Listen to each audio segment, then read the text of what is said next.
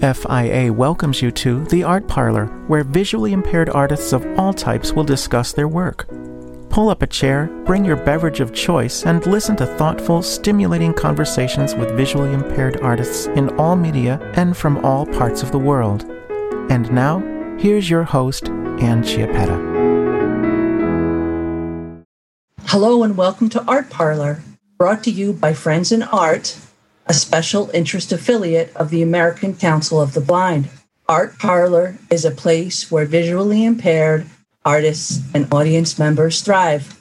Tonight's guest describes his life as the journey of a visually impaired entrepreneur. Fitzville G. Martin, also known as Son of the Village, is a well known and respected recording engineer, producer, recording artist, and the founder of Will Power Entertainment. Join me in welcoming Fitz to the show. Hey, Fitz, how are you? Thank you. Thank you. I am happy. It's my pleasure to be here. I am so happy that there is an art parlor, like something like this. It gives me joy to know that this exists. Well, thank you. I'm glad that we connected. I read your bio and uh, I, I'm just, I was fascinated by it because you know you're a child of the islands. You came over here um, to another island called Manhattan, yep. and you made your place. And I'm really excited to share how you did that with the people that are listening tonight. If you could take us, like uh, you said, you you you started your education here and you went to the Lavelle School. Um, and you know what was that like for you? You know your uh, uh, do you well, have any fond memories or anything like that? I'd love to hear about them. Oh, most definitely. Um, Lavelle, it was so happy to know that I'm going to a school where other people had the same issues like me. And you know, I wasn't going to stand out, you know, just being the only visually impaired kid in the school, you know, where the fingers are being pointed at. So when I went to school, there was other kids just like me who had vision, you know, wasn't totally blind. Some was totally blind. And those that operated as normal kids. Like, you know, we went outside and, you know, we had the same issues like kids in the neighborhood. So Lavelle really, you know, gave me a world where I can like shine as myself, where I wasn't going to be just the, you know, the visually impaired kid. Right. Yeah. Yeah, I understand that completely because it does feel like that sometimes. Yes, definitely. Yeah. When you're, when, you know, when you're in so-called sighted communities where you know you're the only one with the visually impaired you don't always want to stick out like you know okay there goes the blind guy or there goes you know the visually impaired guy he has to use a cane. You know it was a world of where we all had the same issues so no one stuck out. Hmm. um, and tell me tell me about your family.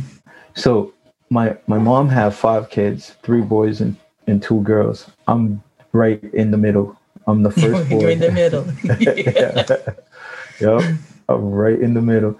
So I got two older sisters and two younger brothers, you know, and as you say, you you are your brother's keeper, you are your sister's keeper. We all bond together because you know we was the first generation here. We was you know we mm. I didn't have uncles here. You know it was just me and my brothers and sisters. So we all tight. We tight knit. Are you are you the only one who's visually impaired in your family? Yes. Mm-hmm. Okay. Mm-hmm.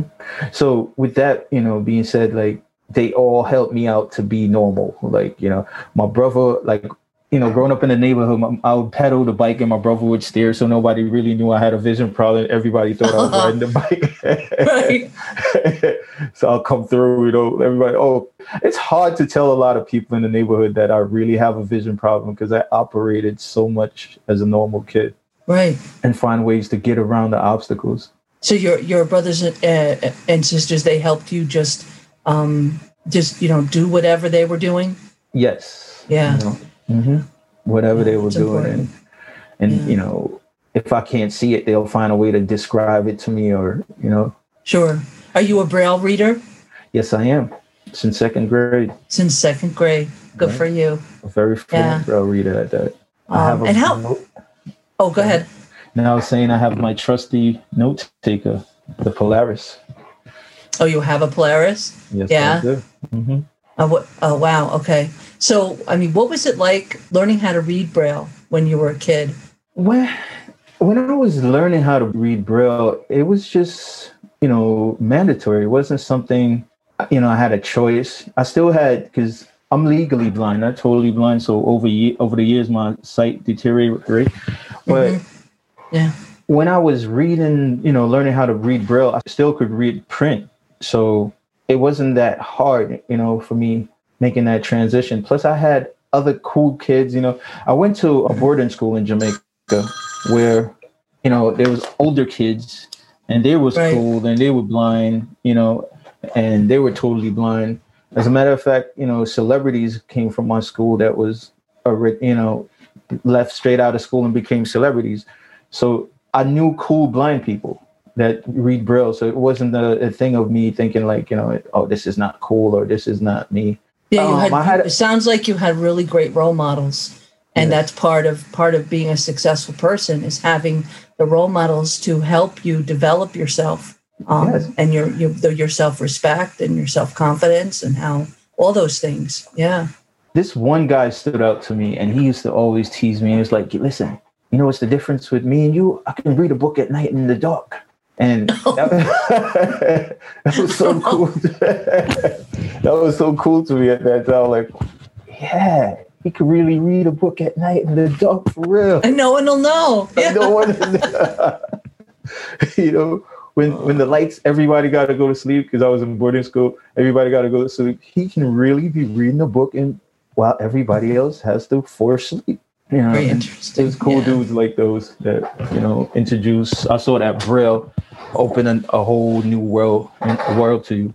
You know, and just growing up right now, like a lot of the words that we use, if you're not you know in touch with that or actually seeing it or feeling it you're going to lose your spelling you know Yes. Yeah. That's right. You have to use it or lose it, right? yes So, you know, be, being in touch with the reading, and no Mhm. matter how you read, or no matter how you interact with the, the literary skills, keeping it's a muscle, just like everything else. Mhm. Yeah. Hey, Hey, Fitz, this is Peter. Um, you talked about moving here from Jamaica. Can you talk a little bit about what it was like in Jamaica as a as a student, and when did you come over here, and uh, how were things different here in the United States than in Jamaica? All right. So I went to school pretty young, uh, pretty young. I went to school around four years old. Um, they sent me to boarding school. They figured I had a vision problem, and I went to a school that was run by nuns. I think it was a um, the Salvation Army. I think it was called in Jamaica. And you know, at that school, I learned. You know, you leaving home at at such a young age. You know, standing on your own, no matter how much you had. You know you know, people that would p- play your parents or dumb mothers that would play your parents, you still had to learn how to survive amongst people that you did not grow up with, or you did not even grow, you know, you don't know at all. You don't know at all. So you had to learn how to stand on your own and, you know, make independent decisions that was not driven by the the crew or the mass of the people that, you know, was around you. You had to make decisions that you know was good for you. Mhm. Um, I have a question. This this is Mike. Were you a day student or were you a resident of the school? I was a resident of the school. So I lived, thanks. I lived there. Um, and it's a little bit different than being a resident in the States because I stayed from, say, I, I went back in January. I was not leaving till it was time. It was, um, it was, it was saying, um, what, what was that? What was the next holiday? I was not leaving, like going home on the weekends. It was from holiday to holiday. I was not leaving. Okay. If I go in from January, I'm not leaving till Easter. Then from Easter, I'm not leaving till the summer. And then from summer, I'm not leaving till Christmas. So you're living on the campus. You know, parents may come and see you once in a while, but you're staying on campus. These people become your friends, your family. You see everybody grow up. Um, it was it was a co-head, but it was separated. The female doms was on the other side, you know, quite a distance away. So, so Fitz, um, this is Annie. Was going back and forth um, from Jamaica to the states and back again. Was there was there an adjustment for you? Um, was it was it hard? Was it not hard? Was it? I'm just interested to know what that was like. Um, I, I don't think I don't not hard. I could say it's not hard. It just takes you know paying attention and um, making friends. I'm a, I make friends easy. Like I'm you know I talk to people and I'm I'm the one that'll you know approach you. I'll ask you you know whatever it is. I know that we're gonna be here, So I'm the first one to make friends. If if I know that, all right, we're not leaving here till Easter. I'm the first one to make some friends. I'm not sitting here and be the hardball, even in whatever situation I am. Even now, you know, being able to sell myself as a producer, as a you know engineer, whatever it is, I got to sell myself in that predicament at the moment. I'm going to sell myself. I'm not going to wait. You know. Right. Yeah. It just sounds, you know, it sounds to me like when you're, you know, being a little kid and being expected to make those adult decisions, there's an advantage to that because it, it helps you develop a lot of independence um, yes. and a lot of self-reliance, but it also could be a little isolating. And and I think that you you compensated with that with like being social and being out there and being the first one to say hello and all yes. of those things, you know, which which brought you here today, you know? And I think that's I think that's it's really cool to understand that um, all of those things came together in a way to help you uh, be successful. So yes, you know, my uncle had a band at you know at my house in Jamaica, so he would bring you know his friends. So we were not shy. We'd, you know, have to talk to these guys, talk to these people. They'll come, they'll joke around with us. So we was already used to strangers, you know, and just being able to conversate and, you know, interact with others. Yeah. Mm-hmm. So is that where the music came into your life? Let's let's shift gears a little bit and talk yes. about about music yes. and how it how it came into your life. That's exactly how my um, my music career started. my, All right. My, my uncle had, you know, God rest his soul. He passed last year. Oh, sorry. It's okay. so he had a band at the house, right? Right. And whenever whoever did not show up, I would try to play that instrument just, you know, just to be a part of the band. Um, oh, wow. All right. So, so what'd you try? What was like the first thing you tried? Well, I tried the guitar. I tried, you know, every, everything that was there, but I'm only good at the drums and the keyboard. okay. Well, hey, you did you you found out what you're good at, you know? That's cool. That's really cool. And they let you try. I think that's awesome. Yeah. You know, I, I was well, I was just I hope someone would not show up. I hope the drummer won't show up the most. the drummer won't show up the most. So, you know, that's where I started, you know, doing my drum, doing my drumming a lot. I did most right. drumming there. When I went away to boarding school, I started mostly keyboards there at boarding school. Okay. Learn a lot. Do you do you read Braille music? I read music, but not Braille music. Okay. Um, I read music, but not Braille music. I am I am in the process of learning. it's gonna be like in the next year or so. I'll get to that level. Right. Yeah. But I don't I mean I read Braille, but I don't read Braille music. So do you play do you play mostly by ear or no, I um I I still have some sight that I can see it like the the, the staff on on the CCTV. Oh, okay. All right. Yeah. Oh, mm-hmm. cool. All right. Uh, do you sing as well? Yeah, but I don't do it as much to be bragging about it. Okay. I don't do as uh, to be bragging okay. about it. That's okay. Yeah. It's not one of the skills I'm gonna be, you know, putting out there.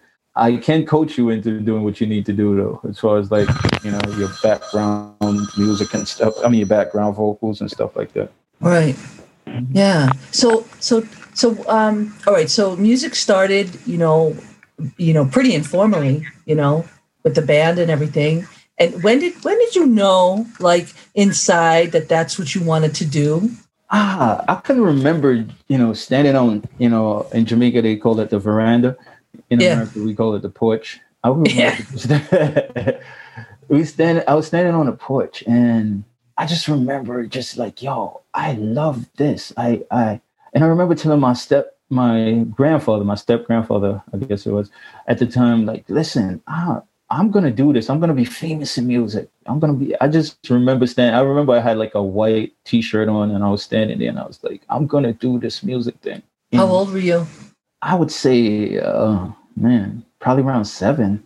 Yes, you you had that that drive yeah. really young. Yeah. Mm-hmm. Yeah. Like I I always knew like I would do uh, other things, not just music, but I always music is what I do. Like when I'm not doing anything, when I'm doing what I want to do, you know, like I have a nice apartment and I'm always in my studio. Always in my studio. yeah.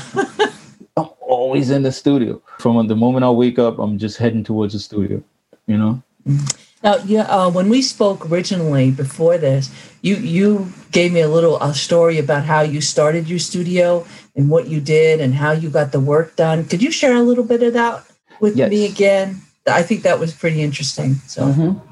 So, you know, when you're starting up, like a studio would cost a lot of money, right? So I don't I didn't have a lot of money. I remember wanting to go to school at the time and couldn't afford Jaws when it was like ten thousand dollars when it first came out. yeah, oh, yeah. I- you know, those was my days. So I'm like, studio, you know, how am I going to do this? So I, I, you know, I took my friends, my friends, I had a lot of friends, you know, because I, I always went outside. So we always was outside. We all, you know, I, I like cars. So I always had knowledge about cars. I could fix them, but I can't drive them. So, you know, guys, we always together. So Mhm. I took Right. my I took my friends, right, and I got all of them. I was like, you know, this is how I'm gonna build my studio. I got the material. Um, I had one friend that he worked at Turner, so he was the manager. He, Turner Construction was one of the biggest construction companies at the time. So he's the one with the knowledge. He's gonna tell us what to do, and that's how I, I did it. I got my friends together, and we all, you know, took instructions from my friend that worked at Turner. And some of us was the first time they ever touched a school gun. Some t- first time they ever touched the, you know. Ah, hmm yeah. Up to this day, like we all now, you know, own property, and every one of us, you know, can do our own tile, our own whatever it may be. We can do it just from that experience. So it just not didn't help me; it helped them also. Right. Hmm Right. Do, do any of your friends from that time still help you out when you need it? Like with projects and stuff? That's really Yeah. cool. Yeah. I'm, oh man, I'm I'm big on friends. Like I'm, uh, you know, I'm being genuine. Like you know, so I still got all my friends. We're all still here, all still with new ones. Yeah. Yeah. Mhm. Making connections, right? Yes. For sure. So, talk about the technical part of your studio, like how that started, how you got the training, what what uh, equipment you use, that kind of stuff. I know a lot of us probably won't under. I mean, I know I won't understand the techie part, but um, um, you know, I want you to talk about it anyway. I, I hear um, the president, you know, asking about Ableton. So Mhm. I know he knows a little or a lot. I can't assume what he knows, but he he's aware of, you know, the the DAWs. So, but before DAWs, I started out with ADATs. Um, my cousin is a famous rapper. His name is Special Ed. I got it made. I got it made. I even got land in the sand of the West Indies. That's that's my cousin. Yeah. So. Oh, okay. mhm Ah, I didn't know that. he blew he blew up in the 80s um Yeah. early rap, early rap time, days so i had the chance you know to be the fly on the wall with him just sit in the Mhm. studio you know getting kicked out you know as the little cousin get out of here go to the store you know i'm just happy to be here so i learned a lot from just sitting there you know as far as like what you do in the studio how you make a song so when I, when I had to you know start putting together my studio because you know it was not overnight. I purchased one thing this week, one thing next month, um, another thing. You know, it wasn't something that happened all at once. You know, You had to you had to work towards each step, each, piece, yes. Each piece. So yeah. a lot of times, you know, someone would ask me like, "How much it costs to build your studio?" And I'm like, "Oh, wow, I don't know," because it took so long. I forgot even pieces. I forgot pieces that I bought. But I started out with ADATs. ADATs is a thing that looked like a videotape, and each each ADAT would hold eight channels, meaning that you can Right. have eight different things going on at the same time Yeah. Right. and it back then it was standard to have at least two ADATs, 16 channels. So Okay. I started out with I started out with one ADAT, to be honest. I was started out with one ADAT. Then I got another ADAT. This is when you know I started getting professional. Right. Um, I had a Tascam board, Tascam M37. This is it didn't have the um, full meter bridge. Meter bridge is what shows you what um, you know what every channel is hitting that on your meter. I got a vision problem, so I wasn't using that. So it, it wasn't much that it didn't have a full meter bridge. So once I had a, a my board and my ADATs, I had to get compressors E- I had EQ in the board already, but I had to get compressors. Um, I had to get a reverb, uh, like a an effects machine, Okay. and a Yeah. delay, and a delay. And after that, I started by just recording, you know, my friends, people that want, you know, my friends that wanted to be artists. I would record them, and it just started spreading from word of mouth. Okay, you know, you can go, you can go to Fitz to go get your song recorded. You uh, know, when I first, when I really started making like funds out of it, I would, you know, take on a project for the whole night. Like, for instance, and I would, you know, only get probably eighty dollars for the whole night. But I would Oh my goodness. but but you know i was making money Yeah, You know? yeah. It didn't matter what you were making, you were making it, right? Yes, it's like the you know. first dollar bill, you know, Yeah. you gotta frame it on your wall. you know i was making money but it wasn't what i you know what i was worth or anything but i wasn't really worth anything at the moment either because i was still learning you know Mm. so How long would you say that apprenticeship took before you finally said, okay, I'm good, I can do this myself?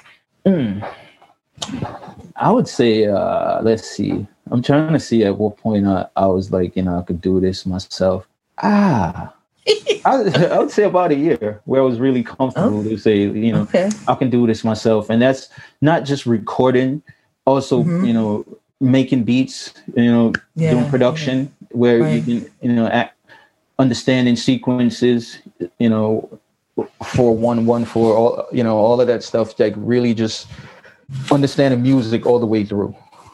It, I would say about a year. And, and that's after actually doing projects that made it to the radio. Because within my first year, you know, I was making, I was doing mixes that was making it to the radio.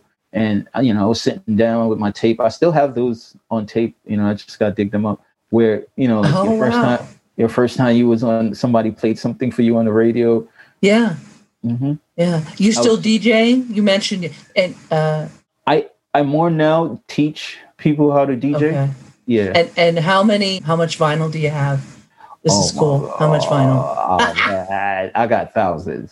In my- Thousands. thousands, thousands, thousands, thousands, and I'm still collecting. I'm, th- I'm, I'm so big- you're you're definitely a vinyl collector. I, I think that's awesome because uh, um, I think that's it's just part of history, keeping a history of, of, of music and production. And- great. Oh, So- um, I'm I'm gonna look through four crates. Someone said they have four crates that I gotta come and look through and give them a price.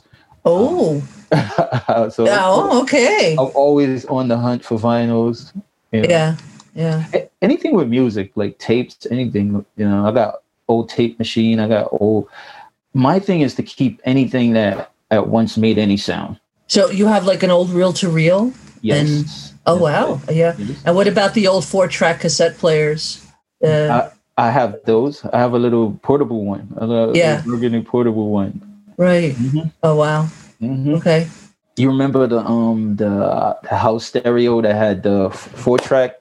Yeah. Yeah. oh my god. I god. do. I do. I used to. I used to have an old eight track machine in one of my cars because Oh, I I bought the eight track and and a whole case of eight track cassette tapes like for thirty dollars at a, a yard sale once. And so we just we hooked it up into our car and we played like these eight track tapes. We were like, "What are those?" They're eight tracks. Oh man. I had uh, Dark Side of the Moon and J. Geils Band, the Eagles, you know, all those. They were fun. Yeah. Mhm. Yeah. I'm I'm big on the DJ systems, the loud stuff that really pound your your chest in. Yeah. Yeah. Uh, I'm big on those. I, I don't know. That just gives me a thrill setting that up. Sometimes the bigger part of it is just setting it up and getting it going for the night. Yeah. Yeah. Mm-hmm. Oh, so so you instruct um upcoming DJs and Yes. and oh wow, that's really cool. How long have you been doing that? That I've been. It, it wasn't like a set date that it started. It just you know someone would ask you know ask a question today. I'd help them. Um, I can say officially I've been doing it since like 2017, where I'm actually teaching DJs how to be DJs, and That's great. even like visually impaired um, individuals also. Right. Yeah. my my Yeah. thing is you know to share what I learned you know because I learned you you're the best teacher once you learned it firsthand hands on you know Right. I mean, again, that's part of. I mean, if you can, if you can instruct other people about what you learned, that's that's just another piece of the uh, of the life, you know, thing. You know, I, Yes. uh, you know, sometimes I think, well, I don't know if I could teach people about writing a poem, but then when I do take a take the time and take a chance at explaining it and and um, it ends up working out okay. People say that I help them, so I'm like, okay, you know, You maybe know- you'll, you know, sometimes you know because you know you know Fitz and Ann Chiappetta, we're so great we expect the we expect the you know the message to be you know accepted everything get everything right now be great like me but it, just a little light the glim you know glimpse of light Yeah. will lead them yeah, there you know yeah. Wow. Um, I am really curious about a couple of things. First, you obviously went to school, right? You went to the Lavelle and you went to school in Jamaica. Mhm. What did you learn from your school experience that helped you uh, be successful in what you're currently doing? reading and writing? Um, well besides that you know just interacting with people and um, having a format to follow um, you know time lap a time limit to to um, be on time. Like I'm, I'm trying to find the right word here. Like you know you ha- you only got 45 minutes to do this project. So you know even when it comes to studio time it's by the hour so you, you know you only got two hours to do this it's just like right. you- So, right. Be organized um, Yeah. and have a like a, a, a deadline, meeting deadlines, and yeah, yes and yes yeah. perfect Mhm. okay. definitely go ahead And what about Lavelle's music program? How valuable was that for you? Well, all right. With Mr. Crocino, was it Mr. K? I don't want to pronounce his name wrong, but Mr. K, uh, Mr. K, Mr. K. M- the music at Lavelle really helped me a lot because I'm pretty much doing a lot of the same things I, I learned there. It was not just directed just as being a, a keyboarder, keyboardist, or just playing the keyboard, being a drummer. Um, you know, it was you can do whatever you know strike your interest. It was a little bit of podcasting. It wasn't podcast, but radio. You know, broadcasting. It was a little Mm. bit of broadcasting. It was a little bit of you can play the drums, you, you can play the organ, you could play, and I pretty much incorporate all of that right now in the same building I am. I feel like my studio is an extension of the music room in school. Oh wow. Yeah. Big influence. hmm Big positive influence. That's wonderful. Yeah. Yeah. I even have the, you know, how the glass, the the dance room was all glass on one side. I have that in my waiting area where I, you know, I let the artist perform in front of the glass the same way. I, it's that's an extension. I took a little bit, you know, a little fanciness from the wood floors and the, you know, sliding doors and stuff like that. But it's just one big extension of the music department. It's like now I, you know, I almost live in the music department now. So, uh, what you, you said you started uh, apprenticing in in studios, uh, you know, learning learning the business. Um, did that happen while you were still in school, or, or uh, uh, after you graduated? How did you sort of slide in from school to work, if you will? it was still while I was in high school. I would come home, you know, uh, I was going to Lavelle at the time. And at that time, it was not cool to take the bus. You know, I used to take the cheese bus. So, you know, I had to get up. We call it the short bus. yeah, it was not cool. You know, when you when you a cool hip hop kid, it's not cool to be jumping off the cheese bus. so I would I would have the driver. You know, I can't you know tell. I don't want him to get in trouble, but he would help out a cool kid, right? So, um, I would get off the the the bus. I was about to say the cheese bus. That's how you know I'm comfortable with that word. Um, Mhm. and I'll go home, you know, let my parents know I'm home, and then I'll make my way to the studio. I'll call a cousin of mine or anyone that you know was driving or something. I'll make my way to the studio, and I would stay there as late as I can, and you know, learn as much as I can. Sometimes I'm just there for hours, you know, you know, seeing someone trying to place a hook, you know, and over and over and over, just trying to move a chorus. Mm. you watched artists struggle and Yeah. and also as well as be as be successful. Yes, you know. That's important. So I, I imagine if you were in the studio a lot and you were still at school, were there times that you showed up at school, shall we say, sleep deprived? Uh, cause I would sleep on the bus. Ah, okay.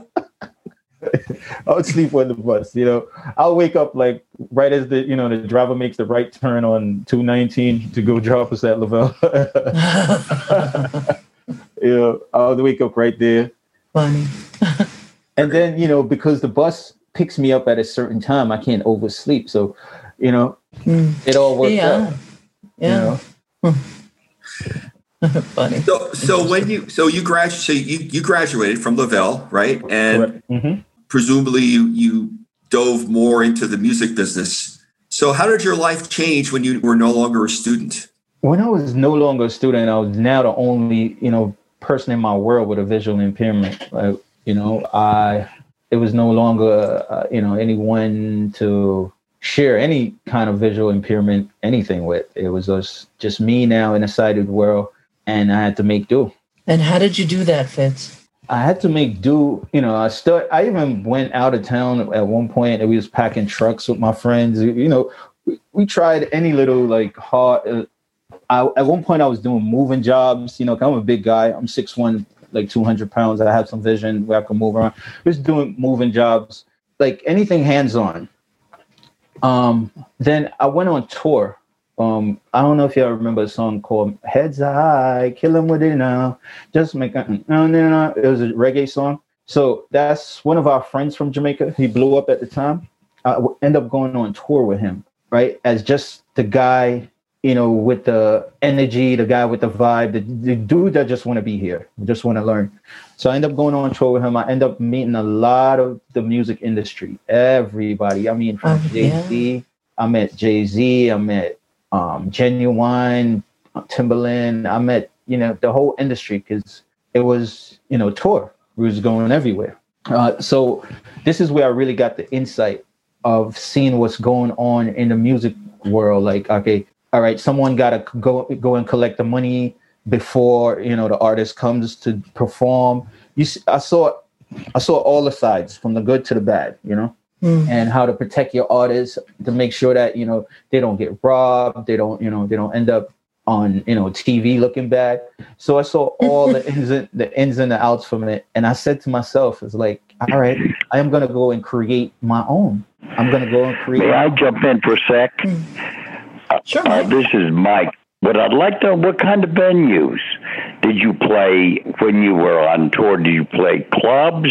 Did you play stadiums? Did you know what was the variety of of uh, venues that you played? It- yes, it, was definitely a mixture. It was a mixture of um, you know, clubs. It was um, arenas. It was definitely a mix. uh, Like this is the first time I heard you know twenty thousand people scream, and I that's that is so that sticks out so much. That's a powerful thing. I am telling you, Anne. I am, but you see, it's good when you're ready for it. I was not prepared for it the day it happened to me. Oh, I thought I did something wrong. So I'm, I'm, you know, I'm walking out on stage. This was in Boston. I'm walking on stage behind the same guy. His name is Mr. Vegas. Um, I'm walking out on stage behind him. So he's, a, he's, you know, a good ten feet ahead of me. The crowd gets a, you know, a sight of him and start Yeah. and go crazy. right. I'm, I'm like, oh my god, what I, what I did, what I did. I didn't move. I started backing up. uh, he went in, he performed, you know. But that was the first time actually, you know, being where the s- 20,000 20,000 scream is being directed at. And that's the energy that, you know, it gets addictive. Mm. It's an, it's an energy that you Interesting. you get addicted to. Yeah. Yeah. Yeah. Well, that's why I've gone to uh, I don't know, eighty or ninety rock shows. You know, it's just something you you know that you it catches on and you feel it and it's uh, the adrenaline and it's like amazing. Yeah. And you know, Wow. like it gives me such a good feeling to be able to be a part of the crowd and also be person that's creating this, you know. Yeah. Did you encounter any other vision impaired artists while you were traveling, like one of the members of uh, Black Eyed Pea or Black Eyed Peas? I don't know what they call if it's plural. Uh, I understand it vision impaired. Um, that that's the first time I'm hearing that. Now I'm gonna be looking into. Oh, okay. that's the first time I'm hearing that. I did come across like rappers that was you know visually impaired. As a matter of fact, there's a rapper right now that I'm interested in working with. That's from the New York Institute. Um, oh. Mm-hmm. And yeah. Yes, and you know, because at one point, you know, I wanted to be a rapper also. I just felt like there wasn't, you know, the the help there or you know the person to because you know the rap is a tough game so you know you having a vision problem you, you know it's you're gonna need some tough people with you put it like that yeah um i think that's a good segue into something i'm really curious about is about keeping the persona and keeping it in a way that attracts the rap industry and and maybe some of the challenges or advantages of that could you talk about that a little bit Definitely. So you do have to keep a persona. This is, you know, a persona business. It's a lot of flashiness. It's a lot of, you know, and if you're flashing and you're visually impaired, you can make yourself into a victim. So you got to think about stuff like that. Um, and and so how do you protect yourself? Because you know you have to depend on the flash mm-hmm. to be visible in the industry, but then also, you know, how do you keep safe?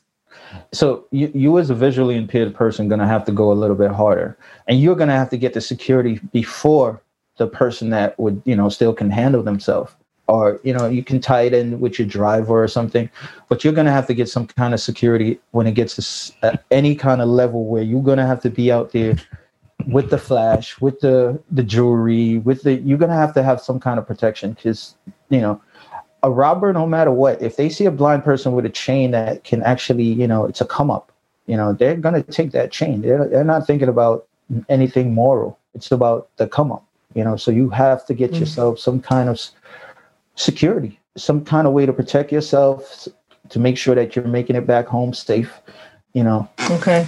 Mm-hmm. Have you, and, have you ever been in situations where, you know, like you were like, oh, oh boy, I better like, um, yeah, I have, you know, been in situations where, where I was like, you know, oh man, I'm not coming back out here without security.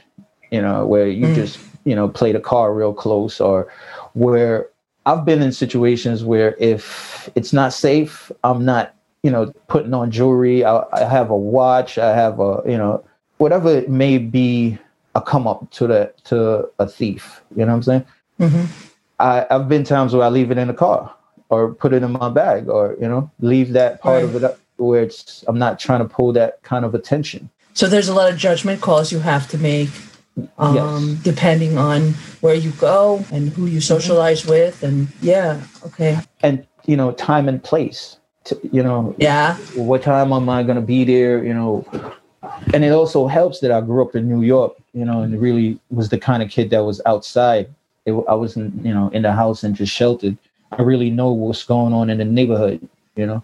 So we call that street sense and street yeah. smarts. Yes. You have that instinct in you. Yes. You've developed that along the way. And that's another thing that leads you to your to your success. So as a visually impaired person myself, um, you know, going through, you know, orientation and mobility, the first thing that, you know, one of the O&Ms ever said to me was don't ever go to a place where you don't feel safe Exactly. Yeah. And, mm-hmm. you know, I never thought of it in that context. You know, I'm a female, you know. So, you know, when you're growing up, you get, you get the talk. Don't go, uh, you know, go, don't go to places alone at night. Always stay in groups, you know, don't get in that car with the stranger, you know, I've got that kind of stuff. But I never got the, when I got the visually impaired safety talk, it was brought me to a whole different level mm-hmm. of being mindful. Yep. So, and yeah. It, it like it's known like throughout Brooklyn, like Fitz, you know, he got the studio. You, you know, everyone thinks that. you as- your name on the street. yeah, it's like you know, once once it's known, like okay, and a lot of people don't even know that they may think uh, you know something is off with his eyes a little bit, but they don't know the Mm. extent of my vision problem. So even if if I go Yeah. out by myself, I'm gonna get approached. I'm getting approached. I walk down my block, my own block, and you know, guys are waiting to talk to me. If I stand in front of my house for like ten minutes, I'm gonna get approached. That's how Yeah. like popular I became. Yeah, because you So- represent something important to those people, and and that's what this is all about. About you know promoting yourselves, promoting your business. Mm-hmm. Who else helps you promote? Do you have a promoter? Do you have somebody? You know, uh, your right hand person, whoever that is. Do you have? Do you have that? Yes, I do have. I have. I work with several people. I don't just you know try to do everything myself. I team up with people. I don't things that I can't handle. I team up with other companies. Like, all right, you know, one hand washes the other. If uh, uh, say for instance, a company they can um you know get pro- do promo for me online promo, but they can't afford studio time. So we you know we barter Okay, yeah, one way. Right. You know, yeah, you just you got to Yeah. always just thinking about whatever you can't do just know someone else can do it and you have something they need and you know vice versa yeah.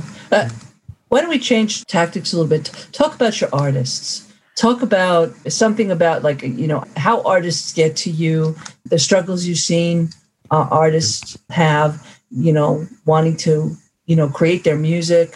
And I want to tell you, I listened to a track that was on your website with uh, I don't remember what it was called, but it had four different guys rapping, and they would they would did like a little sample and then lead it to the next guy, lead it to the next guy, lead it to the next guy, and come back again. I thought that was so good, you know, because they all had their own uh, their own flavor and their own voice and their own accent, and it was just so well done. So I just wanted to let you know that I did listen. To that. but um, so yeah, talk about your artists, like so the first thing with me when, it comes to artists you know it's good to have timeline but if an artist says like yo if i if i don't make it in the next six months i'm over it. I stay far away from you know artists that such as that. Because there's no timeline on telling when you know you're gonna get that run. I have to know that you know this is what you do in order to be interested in you you know. I've seen a lot of um just passion beat talent. So i have to know that this is really what you want to do. Even if you're the greatest at it i don't want to invest my time and then in six months i have to start over again with someone else. So the first thing i look for in an mm-hmm. artist is knowing that yo this is what i do and i'm no matter what this is what i do. Even if i was to have you know get a job i'm going to use the money to push this. I'm going to use the money to push you know get things that tools that i may need to you know do my thing as an artist you know? And if you're not willing to work for yourself as an artist i'm definitely not interested in you. like if i don't see that you're promoting yourself if i'm the only one that knows you're an artist it's no it's not good. I'm not to be the only fan. Like you have to be promoting yourself. Like selling yourself knowing like all right this is what i do and i want people to know what i do. Because if, if you're passionate about something everybody's going to know. Every time somebody sees you they're going to know like all right that's the singer that's the rapper that's the you know whatever it is that you do Mhm. as a musician. And another thing that i look for is if you tell me that you know i play the keyboard or i play the drums and you don't own a drum set you don't own a keyboard even if it's a small toy you know i got to see that you're interested in yourself before i take you on Yeah. So, I mean, having a keyboard or having some kind of musical acumen, I guess, or instrument, Mhm. other than your voice, that that sounds important too. Yes. But even even like vocalists, you know, they'll show up with their mic or their headphones, the stuff that they use in the booth, Yeah, that's their equipment. Sure. you know. So it shows me that you take this serious, you know. It shows me that you, you know, you any person that's a vocalist, they're going to have at least sung a song on YouTube, SoundCloud, at least one of these free platforms so that, you know, Right. others can hear it. You know, Right. that's one of the first things I ask an artist is like, let me hear what you have done. Let me hear, you know, where to start from. Where you, you know, Right. That's like work. the resume, right? Exactly. Yeah. yeah. Let me let me hear what you have done. Fitz, I may have misheard something when I was looking at your material. Did I read that you there's a Christian component to your rap and your work? No, I do work with churches as far as like recording, you know, their projects and stuff like that. I mean, I do have a Christian background, but I work with like Christian artists to get their project done, stuff like so, that. So, so you know, I know there is something that is Christian rap, you know, that that focuses on Christian themes. How how is that different, if at all, from the so-called secular rap scene? Ah, that's a good one. the, the only thing is, I see, um, you know, with the Christian rap scene, there's a lot of support out the gate. With the circular rap scene, you have to really go, you know, really earn it, really earn it. Yeah. But how does that support manifest itself in, in the Christian rap scene as compared to the secular rap scene? How, how do you feel that support? The way I saw that support was in purchasing, like, you know, before this, everything turned to um, MP3s. I saw that where you know a rap artist would go to a, a, church sermon, and you know he was able to sell his CDs, and you know people that you know that probably would not even listen to it would purchase it. Mm-hmm. Mm-hmm. So, if I could uh, turn a, a, quick corner, you have a lot of personas in the business, right? You produce, you're yes. an instrumentalist. Mm-hmm. Have you been out front as, a, as, as an artist? not as yet as the artist I have recorded, but I have not published any of my own stuff as yet. Okay. So you're primarily behind the scenes. Yes. Um, so, and that also included when you were on the road, right? When you were uh, uh, backing backing your acts, who um, yes. So on the road, what did that look like? What did you? I know you said you learned a lot on the road, but what did you actually do day to day on the road when you were sort of in the background supporting your the, the person who, who was out front? So, you know, after, you know, listening, because I didn't play too much dominoes on a bus or anything like that. So after listening to hours of dominoes and hours of jokes, you know, you pretty much, when you get there, someone has to go up to the clerk at the hotel and, you know, check what where the rooms are at, get the keys, come back to the vehicle, and we pack up all the bags. We go to the hotel, make sure the artist is, you know, the artist is checked in, whatever he he or she needs they have. Then um what time we got to get to the show? Are we collecting the money the rest of the money before we go to the show or how are we collecting the money? You know that's the major next thing before anything happens um is the show tonight do we have radio do we have to go promote um wardrobe what time do we go on um you know what time do we have to get to there do we have to do sound check do we have to do you know it's just making sure everything is right. And I, I love that aspect of it. I really do. You know, I, I, like to just make things happen. Make sure I solve problems. Like I'm a good problem solver. Mm, yeah, I think I think that's one of my strongest, you know, qualities. And and that's what producers do, right? It's a special kind of problem solving. Yes. Yes. Yeah, I would agree with that. Yeah, mm-hmm. it's a special kind. Yeah. Have you been back to Jamaica since you graduated? Have you have you toured in Jamaica? Um, I haven't toured Jamaica, but um, I've been back, you know, here and there, just on family business here and there. You know, I still got friends down there. We're still a part of the community. Right. And, and how is the uh, from what you can tell, how is the music scene different in Jamaica than it is here in the United States? Bigger venues. That's the major thing. You know, more people. Like Jamaica is the the testing ground you know, for even reggae music or anything. And I know reggae is from there, but reggae sells more out of the country than in Jamaica. Like they would say, in order for you to be a true reggae artist, you would have to go back to Jamaica and get the attention of Jamaican fans first. Then the world will pay attention to you. wow. Okay. Mm-hmm. Yeah, I mean, I, have I've I've been in Jamaica a couple of times, and my sense is that most of the music you hear down there is is is reggae uh, inflected with different styles, under it or above it or whatever. But it's it's very much a, uh, from what I can figure out, a, a, still very much a reggae country. Yeah, it's straight reggae. yeah. Know, it's straight reggae, straight reggae. But you know, we do listen to others, but everything based off reggae, one way or another. Fitz, this is Annie. I, I have a question. Why haven't you released your work yet? What's holding you back? uh, uh, I don't know. Uh, that's a real question because I've came across the times I've said that I'm gonna release it. I, it just never happened. I'm always solving someone else's issues, so it's mm. it just, it's just it wasn't anything like I'm putting it off or anything because I you know it got a lot. I think my music will make you laugh. Uh, it's you know it's comedy. It, yeah, it's comedy. It's it, you know it's not just all right. I'm sad. I'm you know I'm heartbroken or something. It's you know it's also fun. Oh. It's fun. But when the time is right, I would love to hear it. We would probably all love to hear it. So you're gonna laugh. I'm telling you, you're gonna be off your chair. Because I like to laugh. I like to laugh. I like to laugh. I like the you know the easygoing life. Yes. Yeah. What else do you do besides music? What's what is some of your other I mean, do you like to go to movies? Do you like you say? Do you like to go to comedy night and laugh? And yes, I like I like comedies. Yeah. I like comedy yeah. night. Yes, yeah. any any kind of stand up comedy, you can find me there. Uh, oh, okay, yeah, I know. I love it too. I love any kind of stand up comedy. I'm with it. Everything. Oh, uh, I'm kind of boring. I tie I tie everything back into music.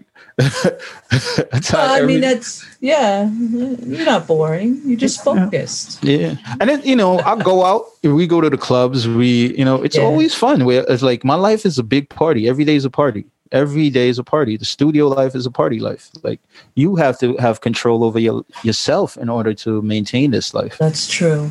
You know, right? And you can choose to turn it off, and you know, yeah. or you can choose to walk back in. Exactly. You know talking about control, the stereotype is that many rappers are heavily into drugs and sex and all that stuff. Uh, to the extent that that's true, how do you uh, work around or through those those issues? You know, I think that is also a matter of control. It, it, it would appear to me. It, you have to have control in anything that you become more popular in. You're gonna have that attention, like of the opposite sex, and I feel no matter where you get rich at, you know, drugs is going to be there. So you're you have to have that self control, you know, and it helps coming from a background where my uncles and you know my family was not that. They made sure that we would not, you know, be hooked on any kind of drugs or anything like that. They went out of their way to show us the difference between be responsible. Yeah. Yeah. Yeah. Yeah. Like I came up in, as you can tell, like in a church background. There's a church still in my grandmother's house. You know? yeah. you know? Well, I mean, that's good that uh, you know that we were talking before about all of the the you know the role models and the mm-hmm. support um, yes. you know, and developing. And that's one, you know, knowing right from wrong and good and bad and all that. It's all, yeah. you know, and then when you're a producer, I mean, I mean, have you ever had to say to any of your um, artists like, yo, cut that out, man?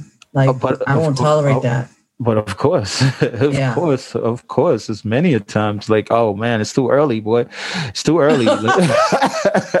like, you know, it's you. Do you, you have gotta, do you have like rules like when you come into my studio, you must you must you know follow you know like some kind of uh, well you know as, like as far as be no, clean or yeah you gotta clean you gotta clean after yourself no smoking. No smoking, no, right? Yeah, and okay, you just got to clean after yourself.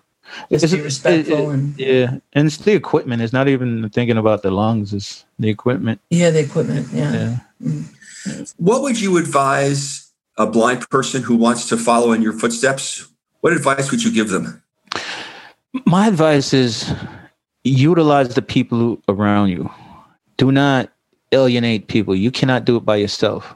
You know, be of some worth so you to you can be you know worth to others and others can be of worth to you that's makes sense to me yeah me too. anything else andy because i think i uh, think yeah, yeah fitz tell us how to get in touch with you and plug whatever you want to plug okay the last word all right so the artist i have out right now his name is ricky ricardo um, you can find him on everything at Ricky Ricardo. He has a song out right now called Mona Lisa.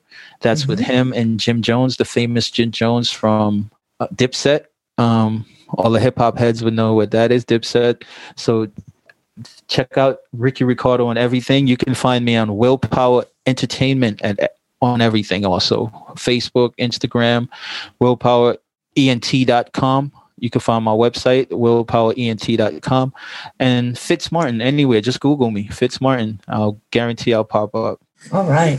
Th- Did you thank say you, Fitz. willpower, ENT, willpower. Yes, ENT, Okay. Willpower ENT. Awesome. I just want to make sure I understood that. Thank you very much for that. All right, Fitz. Thank you so much. Um, Definitely. It was uh, fun. It was it was a pleasure. I had fun doing this, you know, just even, you know, going back to the memories. I had Yeah. fun. Thanks a lot. We're, we're delighted to, to- that you joined us, and we hope to keep in touch with you. Yes, indeed. Art Parlor is brought to you by Friends in Art and ACB Radio. It airs beginning every Saturday at 8 p.m. on ACB Radio Mainstream. To listen and for a full schedule, go to www.acbradio.org slash mainstream. Art Parlor is also available as a podcast. Just search for Art Parlor in your favorite podcast app. We'd love to hear from you. You can email us at artparlor at friendsinart.org and please feel free to check out our website at www.friendsinart.org. Thank you so much for listening. We'll be back next month.